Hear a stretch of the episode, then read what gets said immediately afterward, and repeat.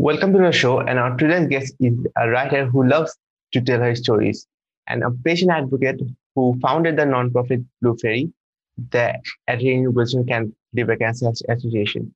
She is the CEO and co-founder of Cancer University, a for-profit social benefit digital health company. With Cancer University, she synchronizes her talents of coaching, writing, teaching, and advocacy. And for over 10 years now, she worked in the education field as a teacher and professor for public and private schools, as well as universities. She obtained her master's degree in professional writing for University of Southern California. Her writing has won national awards. Her best-selling and award-winning book, Bitter Bald, is a medical memoir about raising and losing her sister to a liver cancer. And she's none other than Andrea Wilson Woods, and we welcome her, her to the show. So, how do you feel being on the show and on the first place? Thank you so much for having me. I'm really excited to be here. Yeah, amazing. So, firstly, tell us about your past and how did everything got started for you? Well, the reason I'm in the cancer space um, goes goes back uh, a long time. When I was 22 years old, I was living in Los Angeles. I had finished uh, college, attending University of Southern California, and I ended up getting custody of my then eight-year-old sister, Adrienne. And I was her only parent and legal guardian. And I raised Adrienne all through my 20s um, until one month after her 15th birthday she was very unexpectedly diagnosed with stage four liver cancer. And that was 20 years ago this year. And she only lived 147 days with that diagnosis. She died at the age of 15, a few months after my 29th birthday. So the following year, I was 30 years old, and it just changed the whole course of my life. Okay. that's really sad to hear. So how so is this the only reason why you're doing what you're doing right now? Absolutely. I was 30 years old and what I had been doing previously just didn't matter to me anymore. And I wanted to help patients and caregivers who had been in our situation. So I started a nonprofit, as you said in the intro, called Blue Faery, the Adrienne Wilson Liver Cancer Association. And Blue Faery's mission is to prevent, treat, and cure primary liver cancer, specifically hepatocellular carcinoma, through research, education, and advocacy. And that's how I got started in the cancer space. And I've been in it now for 18 years. That's quite long. Actually, I'm aging myself. uh, yeah, absolutely. So, what was the actual mindset shift for for you. So what was the, your previous thinking before uh, that happened that incident happened and what was that after it? After what was the mindset after that? Well before Adrienne got sick i think like many people i didn't know very much about liver cancer. The the only thing i knew about liver cancer was if you were an alcoholic you might get liver cancer. That was all i knew.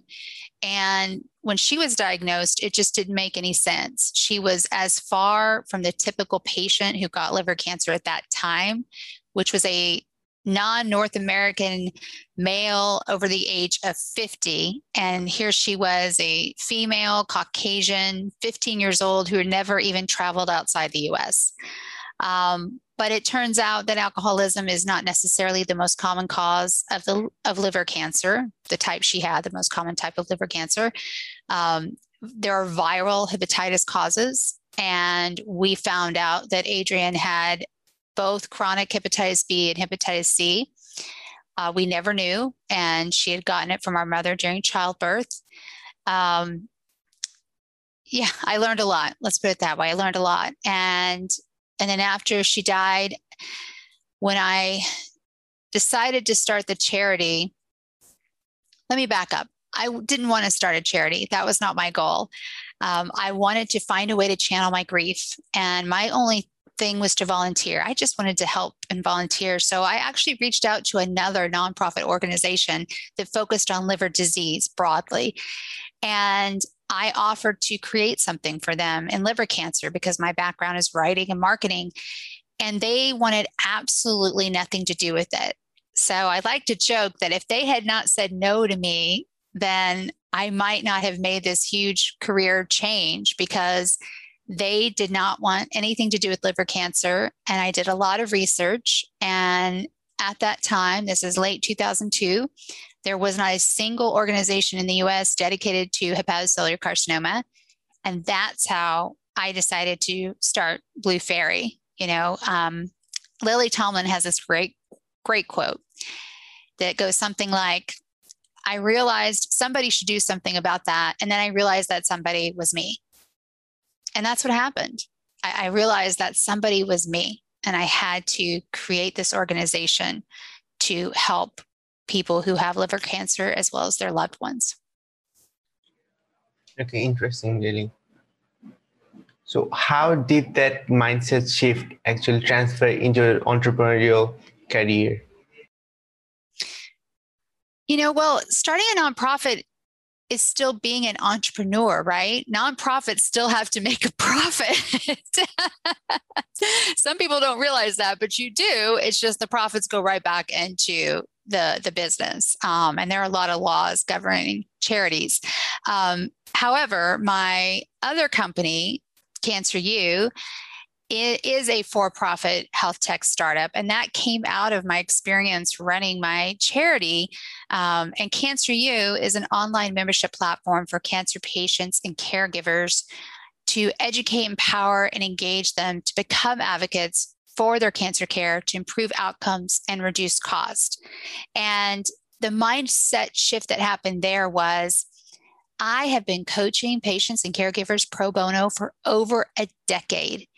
And what I was discovering was it wasn't enough to give people educational materials, which is something that my charity does in that very specific type of cancer. People need more than that. They need help with figuring out how to incorporate those materials, how to, you know, be a, an informed patient. And so people were calling me and emailing me and sending me messages on Facebook, and they still do.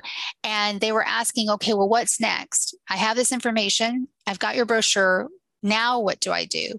And Cancer U really developed out of trying to solve that problem. So, Cancer U has courses for education, coaching for empowerment, and community for engagement. Okay, so they can learn and they can practice as well and connect with other people who are who have the same knowledge. Absolutely, and they can incorporate what they learn. It's it's really that um, proverb, I guess, of giving a man a fish or teaching him how to fish. We're teaching people how to navigate that navigate that cancer journey. Okay, that's amazing actually. Now, so what new things that you have to learn? So even though you're running running a non nonprofit but there is a difference between like running a nonprofit and a for profit so when you were actually starting that for profit so what new things you have to learn? Oh gosh so much.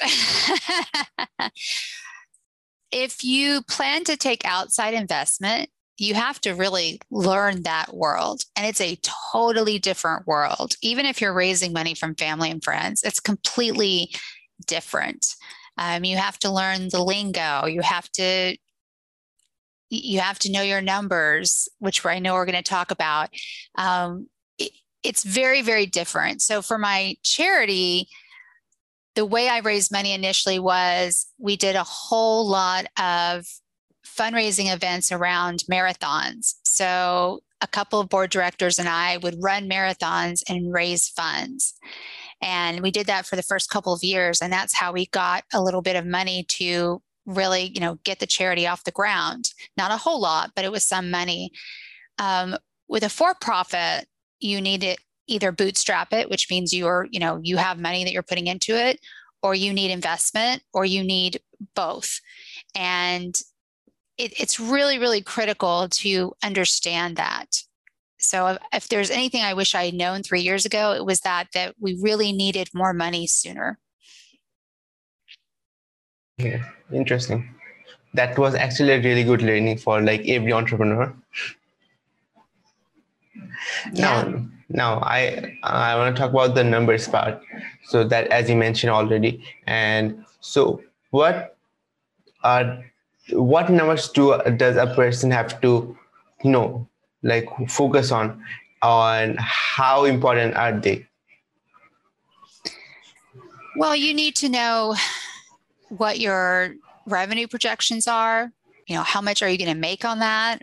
Um, if you're not profitable right away when are you going to be profitable? Amazon's a great example.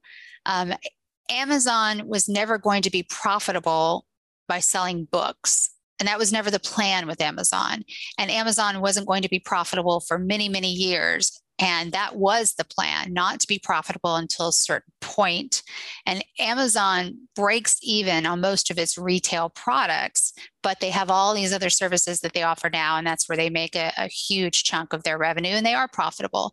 So you really, you really need to know those numbers. You need to know projected revenue you know when are you going to be profitable? Um, what are your margins you know? And it, and it does really vary whether you're selling a consumer product or service whether you're selling directly to consumers or you're selling to businesses or both.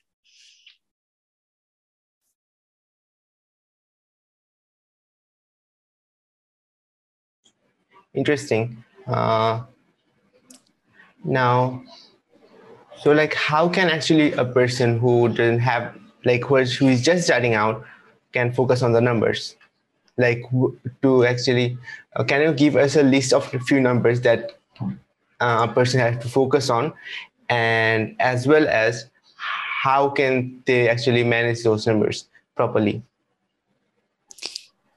Well, I did say some of the numbers you need to know your projected revenue, revenue profitability, your margins. Um, but there's a resource I want to recommend that I wish someone had recommended to me from the very beginning that I stumbled upon myself.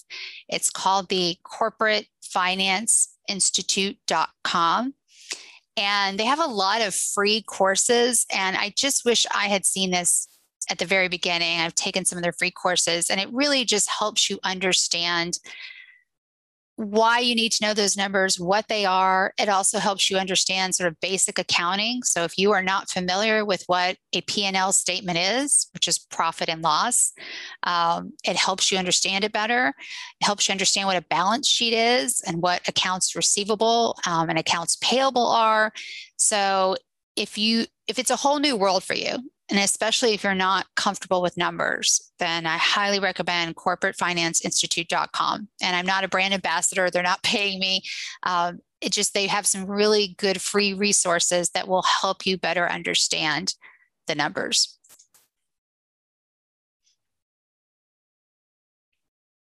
Are you going to get back on camera here and join me?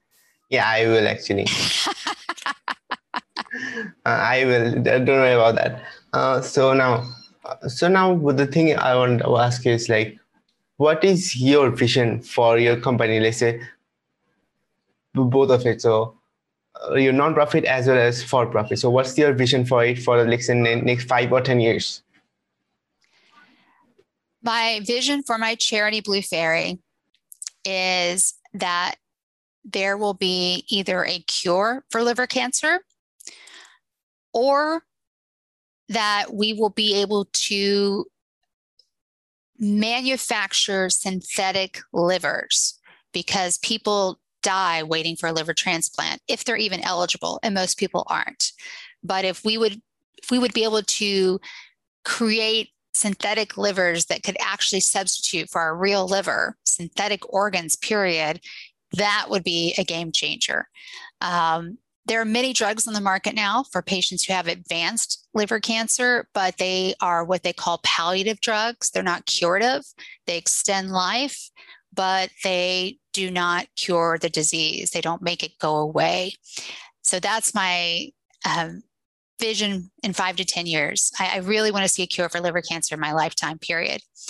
For uh, my health tech startup, Cancer U, my vision is that from the moment you hear those horrible three words, you have cancer, or in my case, your sister has cancer, or your husband or your wife, from the moment you hear that, right after those words, a doctor is going to say to you, but don't worry. We have a partnership with Cancer U. Let's get you enrolled today. So, right at the beginning of that cancer journey, you are part of Cancer University and you have courses to support you and a community and coaching. Because if you have that from the beginning, you're going to have better outcomes. You're going to have a better experience. For example, with my sister, from day one, the best option for her would have been a clinical trial. But I didn't know that. The doctors didn't tell me that. And by the time clinical trials were discussed, it was too late. It was way too late. And I know so many patients that have had similar experiences that were told to go home and die, and they ended up finding an experimental treatment that saved their lives. So it's just really critical to meet people at that moment of diagnosis.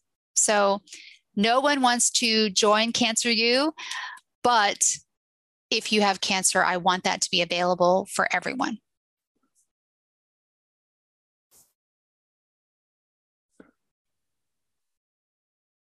That's really an amazing vision, I, would say.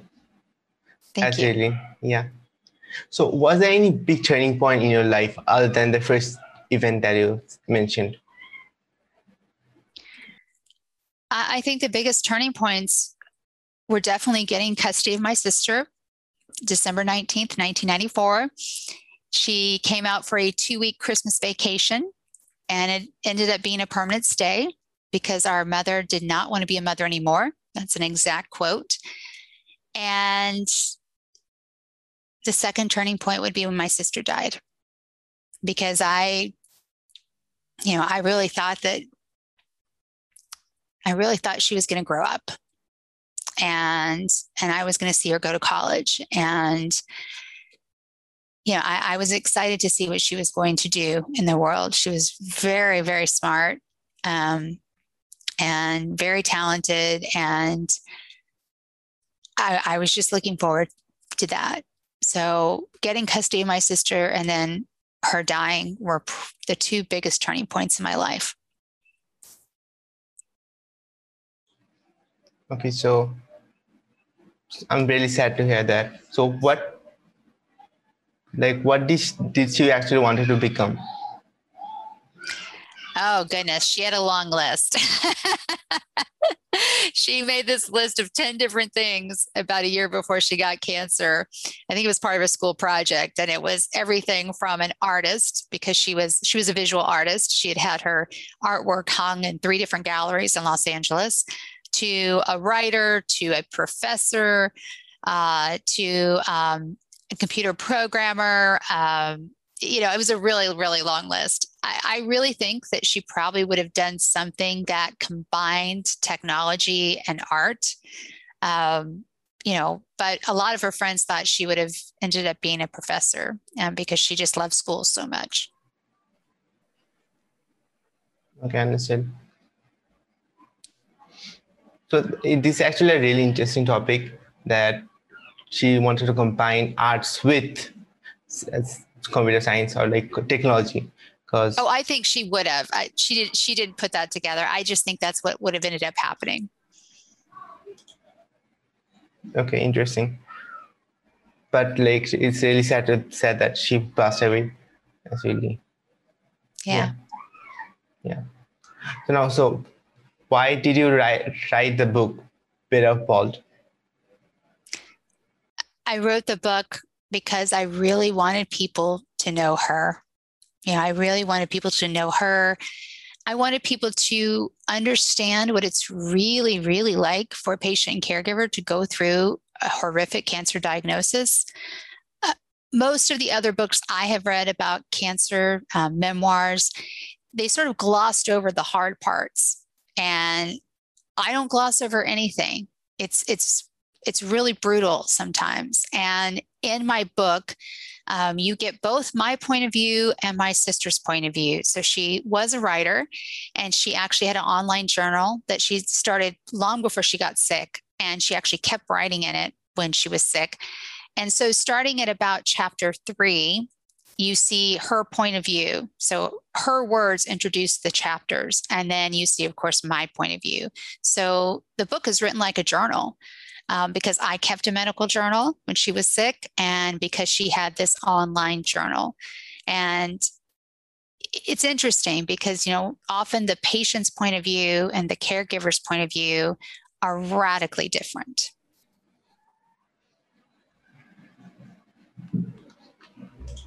Okay, interesting. There's some humor too, so it's not all sad. she That's was very, very funny. So there's some humor in the book, I promise. Definitely. So how, like, I don't know, ask, like, how were those days for you? Like those 100, 147 days? Say that again? How were those 147 days for you? Oh, um,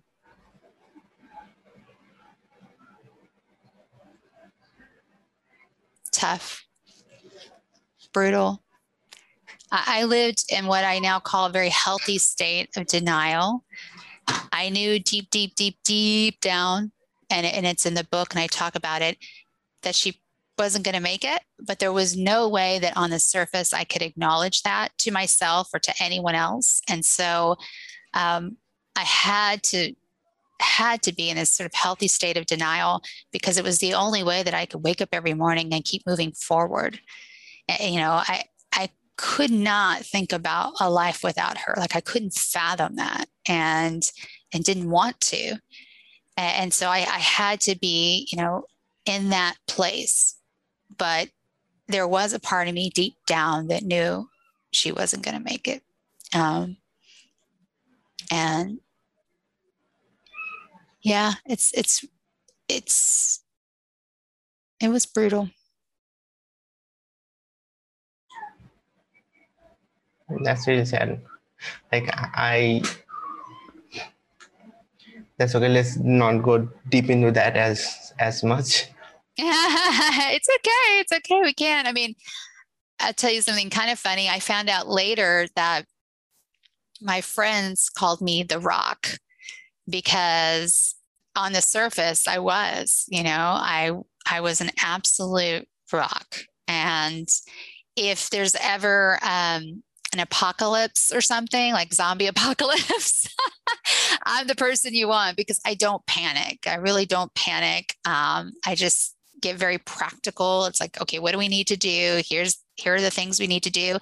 Um, so that's what I'm like on the surface, no matter what's going on underneath. So I, am really good in, in emergencies. Um, and it was truly an emergency. It was, um, it happened really fast.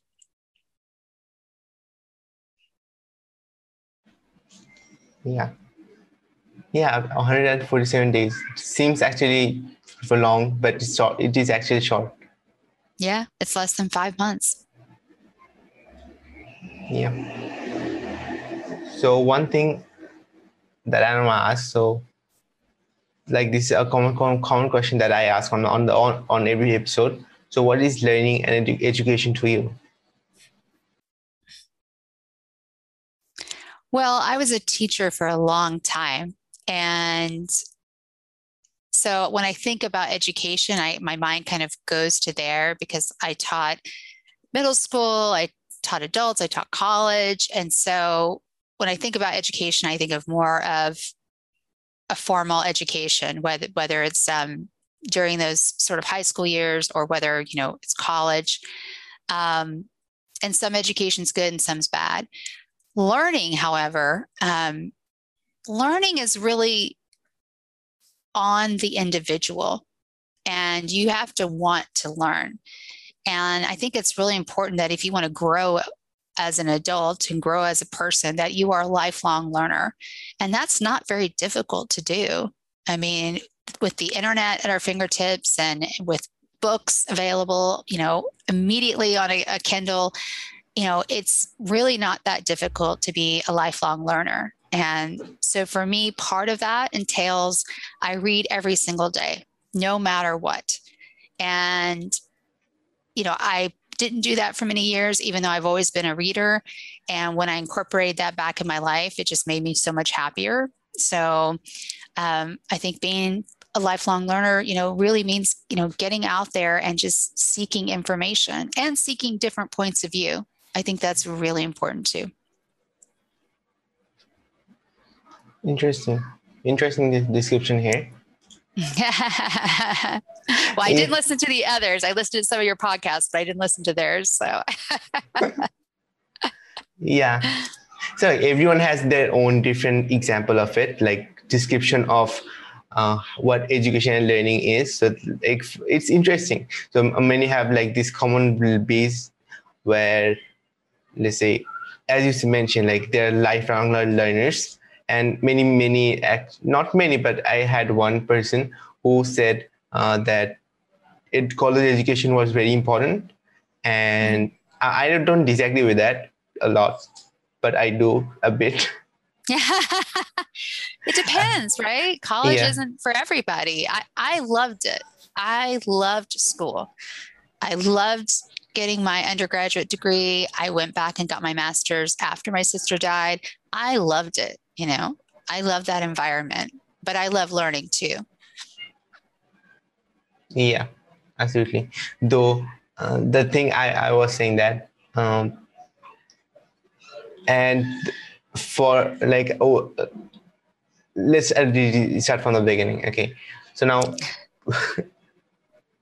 yeah i'm just missing up words for some reason. The thing you is you gotta be on camera. You are so cheating right now I'm trying. I'm trying to be, but like for some reason the camera is not working properly. That's that's uh, a very big issue for me. Uh, okay. Uh, yeah. yeah. Uh, so the thing was, uh, let's say, yeah. So where we were at college, not at college, but in in, in the education side. So mm-hmm. he described education as like college education was important to teach how to learn uh, yeah. or yeah. or and not exactly how to learn, but in which direction to learn. Let's say, uh, or in which direction to learn, or have the learn the capacity to learn what we don't want to learn. These three things. One, one is to learn how to learn. The second thing is like increasing the capacity to learn the topics we don't want to learn and the th- third one i actually forgot what what i said and yeah okay. Yeah that's it. Like the you can say like the two two very known one and the third uh, invisible one. Yeah.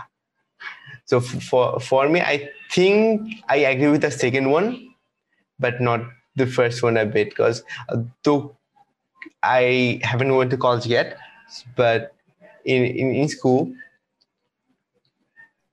no one teaches you how to learn outside any other topics outside the school so I disagree with the first point, but I agree with the second point.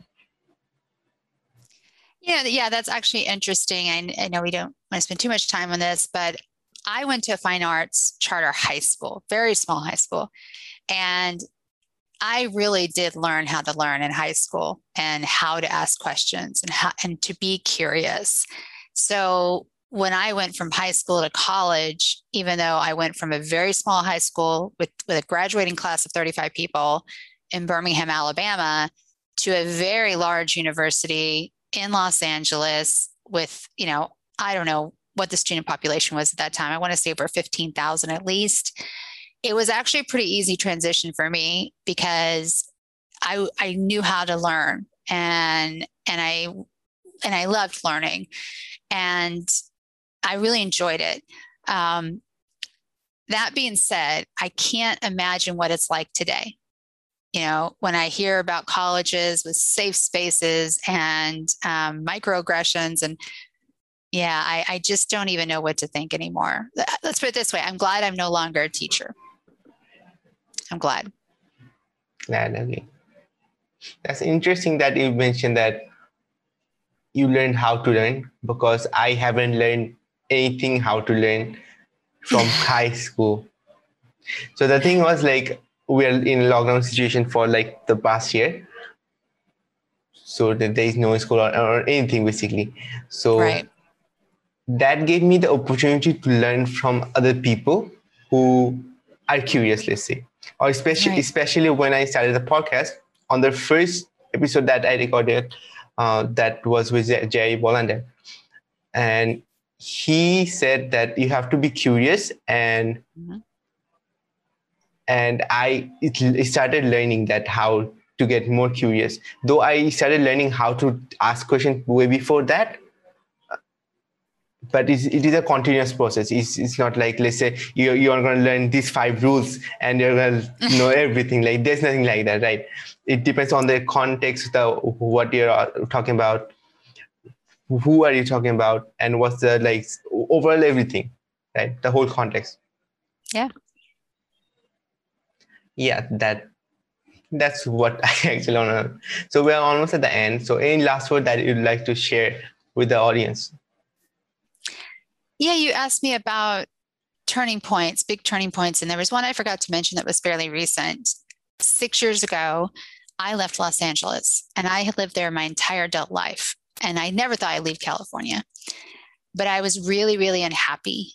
And for a lot of reasons, a lot, a lot of different reasons. Um, but I knew that if I changed my environment, that it would it would change my whole life basically and and it would shake things up and but i didn't do it for so long i was so scared like i had wanted to leave la as early as 2010 but i didn't leave la until the very end of 2014 i waited so so long and i did end up moving i moved to as i said birmingham alabama which I was raised all over the southeastern part of the US and I went to high school here, but I'm not really from here necessarily. And if I had known how well it was going to turn out, I would have driven a lot faster. it was just, but it was still hard and it was scary. And, you know, I think, and there's a lot of different people credited with some version of this quote, but a lot of people think having courage means not having any fear. And that's not true. Like we all have fear. And fear of change, I think, is the single biggest fear of anyone. Like almost every type of fear boils down to some kind of change. And courage is really just having that fear and moving forward anyway. So I really encourage people now, whatever you're afraid of, if it's stopping you from growing as a person, just realize the fear is not going to go away. And the whole point is you just got to move forward anyway. You just got to almost like lean into the fear, if you will.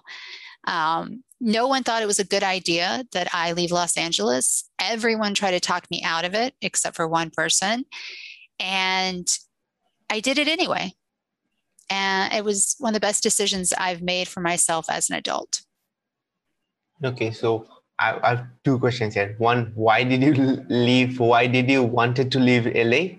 the 1st Mhm. place and the second second question was was the who was this who was that one person Uh, the one person who was supportive is my now ex husband, but we were married at the time, but he was very supportive. Um, so I want to give him credit. Don't want to name him, but I want to give him credit for that. Um, I wanted to leave Los Angeles because I had been unhappy for a really long time. And I didn't have a lot of close friends. None of my closest friends lived in LA. They all lived in different states. Um, I, I, I was tired of just LA. I was tired of the traffic. I was tired of the attitude. I was tired of um, the pricing that that my ex-husband and I could not afford to buy a home in the neighborhood we liked. Like I, I was just tired of the cost of living. Um, and there was this moment, there were there were two moments. There was one moment where I came home and I was like, if I drive in traffic again and somebody you know cuts me off or tries to hit me or whatever like i'm i'm probably to lose my mind. Like i was just so tired of feeling stressed every single time i got behind the wheel of the car and and always accounting for traffic in your day. And and then the second thing that happened was i um, my ex-husband and i had just watched a film we're walking to our car and i just kept thinking you know i just need to leave la and it was not about the destination. A lot of people ask me, why Birmingham? Well, it wasn't about Birmingham, and I probably won't stay here forever. It was really just about getting out of Los Angeles because I didn't fit there anymore. If my sister were still alive, I'm sure I would still be there because she loved LA. She absolutely loved it. She wanted to go to college in Los Angeles. And so I would probably still be there, but she's not. And it was time for me to leave. Okay, understood. So yeah, that's a really great thing that you actually understood what you needed and left. Left. So where can our listeners find connect with you or find you online? Uh, to get my book, just go to betteroffbald.com and you'll see all the online retailers there, betteroffbald.com. Uh, and all my social media is there, but also AndreaWilsonWoods.com. Um, Cancer University is just cancer.university. And my nonprofit for liver cancer is Blue Faery, F A E R Y dot org. Okay, so we, we will try to add the links over the description of the video as well, video or the audio, wherever they're listening or watching from. Uh, mostly they're listening to the podcast. And yeah, thanks for coming on the show. Uh, sadly, I'm not able to turn the camera for that often. thank you so much for having me. I really appreciate it. Yeah, thank you very much for coming on the show as well. So, and thanks for the listeners who listen to the show, show and as well as the people who are watching us uh, on period of period of times I went off. So enjoy with my picture. Good picture. I know, but it's it's I, I guess two years old. Yeah, it's it's it's around two years old. So I, I had short, very shorter hair. It's, I guess you did. you do have shorter hair there, so.